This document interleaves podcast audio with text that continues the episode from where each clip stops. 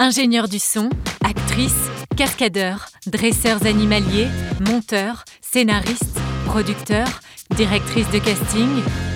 Manessi, l'émission qui met en lumière les femmes et les hommes qui font vivre le cinéma. Salut à tous et bienvenue dans Manessi, le podcast qui braque les projecteurs sur les métiers du cinéma. Cet été, on vous propose des rencontres de cinéma passionnantes, enregistrées au Festival du cinéma et de la musique de film de la Baule, créé par Sam Bobino et Christophe Baratier. Alors c'est parti pour un nouvel épisode avec un nouvel invité. Vous écoutez Manessi, un podcast cinéphile présenté par Laurent Chic. Les amis, on est de retour avec le podcast Manessi, le podcast des métiers du cinéma, et je reçois la comédienne et réalisatrice Juliette Tresanini. C'est bien dit. Bonjour Juliette. Bonjour. Alors j'ai une première question pour toi. Je voulais savoir quel était ton premier souvenir de cinéma. E.T. Ah, Qu'est-ce qui t'a marqué dans E.T. Euh, tout. Euh, le, le- Alors déjà, j'étais suffisamment petite pour avoir un doute sur l'existence réelle de E.T. j'étais vraiment persuadée qu'il y en avait et que je suis sortie de, la salle en disant à mes parents que je voulais E.T. Euh, tout, tout, euh, c'est l'émotion. C'est mes premières, euh, mes premiers pleurs au cinéma, mes pleurs agréables. C'est-à-dire, euh, j'étais bouleversée en même temps avec un réel plaisir. Voilà, je, je- je trouvais que c'était une histoire incroyable. La musique, la musique. de John euh, Williams Exactement. euh, qui, euh, qui m'a marqué longtemps. Et je crois que je suis allée le voir une dizaine de fois euh, après, tellement, je, tellement j'ai aimé ce film. Comme tu le sais, le Festival de la Baule, c'est un festival axé sur le thème de la musique. Et quelle est l'importance de la musique pour toi dans un film? Elle est, euh, c'est, du 100% si on doit quantifier. C'est-à-dire que une musique, c'est, c'est avant tout ça, c'est plus que ça porte le film en fait. Euh, en fait, on change de musique, on change de film, tout bêtement. Donc, euh, donc pour moi, c'est le compositeur ou la compositrice d'un film va faire que ça va être une réussite, un chef-d'œuvre ou ou un film lambda quoi. Enfin, Est-ce que parfois on peut considérer que la musique c'est un personnage du film? C'est un personnage, euh, mais je dirais même que, que dès l'écriture, il est présent.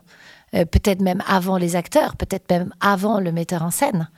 Euh, J'imagine qu'on peut composer juste avec les mots, les mots, un univers, juste avec un scénario en fait. Alors ça vient pas sou- souvent, ça vient après, mais ça pourrait venir avant, pourquoi pas. Je sais qu'il y a certaines séries aux États-Unis et ça vient en France aussi qui composent avant de tourner les images. Ah oui, dans ce sens-là. Exactement, dans ce sens-là. Et même des séries françaises, dont j'ai le nom, qui, euh, qui en fait, dans les réunions d'écriture, il y a la musique. Voilà, l'ambiance, ça va être pop, c'est telle musique, etc. Créez-moi des images, un rythme en fonction de cette musique. Et moi, je trouve ça formidable aussi dans ce sens-là, parce que c'est pas que ça crée, une- c'est que la contrainte rend créatif, c'est que moi, dès, dès, qu'on, dès que j'ai une musique dans la tête, ah ben, je vais pas avoir euh, les, les personnages vont pas parler de la même façon, marcher de la même façon, se regarder de la même façon. Quand tu essayes de créer, tu as des choses que tu te mets dans les oreilles en particulier, de la musique en particulier? Quand j'essaye de créer, quand j'écris, euh, quand euh, je veux me mettre dans un état de personnage, par exemple, je dois pleurer alors que je vais super bien dans ma vie, j'écoute euh, Jacques Brel et ça marche à tous les coups. Voilà, j'ai des musiques pour me mettre de bonne humeur, euh, que Queen. euh, Don't Stop Me Now. Enfin, j'ai ma playlist pour euh, genre tous les moments de vie, mais surtout pour le jeu, pour m'amener à un état émotionnel différent de, du mien, donc pour pour me transcender, ouais. Mais une vie sans musique, ça serait ju- juste atroce. Il y a une notion qui est très importante dans le podcast Manessi. Moi, ce qui m'intéresse, c'est vraiment connaître ce qui se passe autour des métiers de l'ombre. Et je voulais savoir quelles sont tes interactions avec tous ces métiers sur un plateau. On est deux. Euh, j'ai énormément d'interactions. C'est-à-dire que moi, les- euh, j'ai de la chance d'être dans une série quotidienne où je tourne. Demain euh, nous appartient. Demain nous appartient. Euh, et dès que je ne tourne pas, je vais sur le plateau. J'ai j'ai le droit. Là, en ce moment, c'est les scripts qui m'intéressent parce que je trouve ça intéressant leur jargon, de voir comment elles notent euh, les prises, les raccords. voilà. Moi, ça, c'est en ce moment, c'est c'est plutôt ça. Mais j'ai passé beaucoup de temps aussi avec les, les réalisateurs parce que bah, je réalise des cours et là, je passe au long. Avec un court métrage qui s'appelle La cicatrice. Exactement. Et euh, j'ai réalisé quatre ou cinq cours et maintenant je suis en recherche de production pour mon premier long métrage. Donc j'ai passé beaucoup de temps à du coup observer. C'est hyper intéressant. Il faut observer. On peut pas euh, s'isoler. Euh, et ne pas comprendre ce qui se passe sur un plateau et qui fait quoi. C'est important, c'est une équipe, c'est un bateau. Et si demain je t'invitais à un festival consacré au métier du cinéma, est-ce que tu viendrais? Mais bien sûr, mais bien sûr que je viendrais. Non, non, c'est plus que passionnant et, euh, et les métiers de l'ombre, merci de les mettre en lumière parce que c'est essentiel. C'est sans eux, il n'y a pas de film. Et on met souvent les comédiens en avant.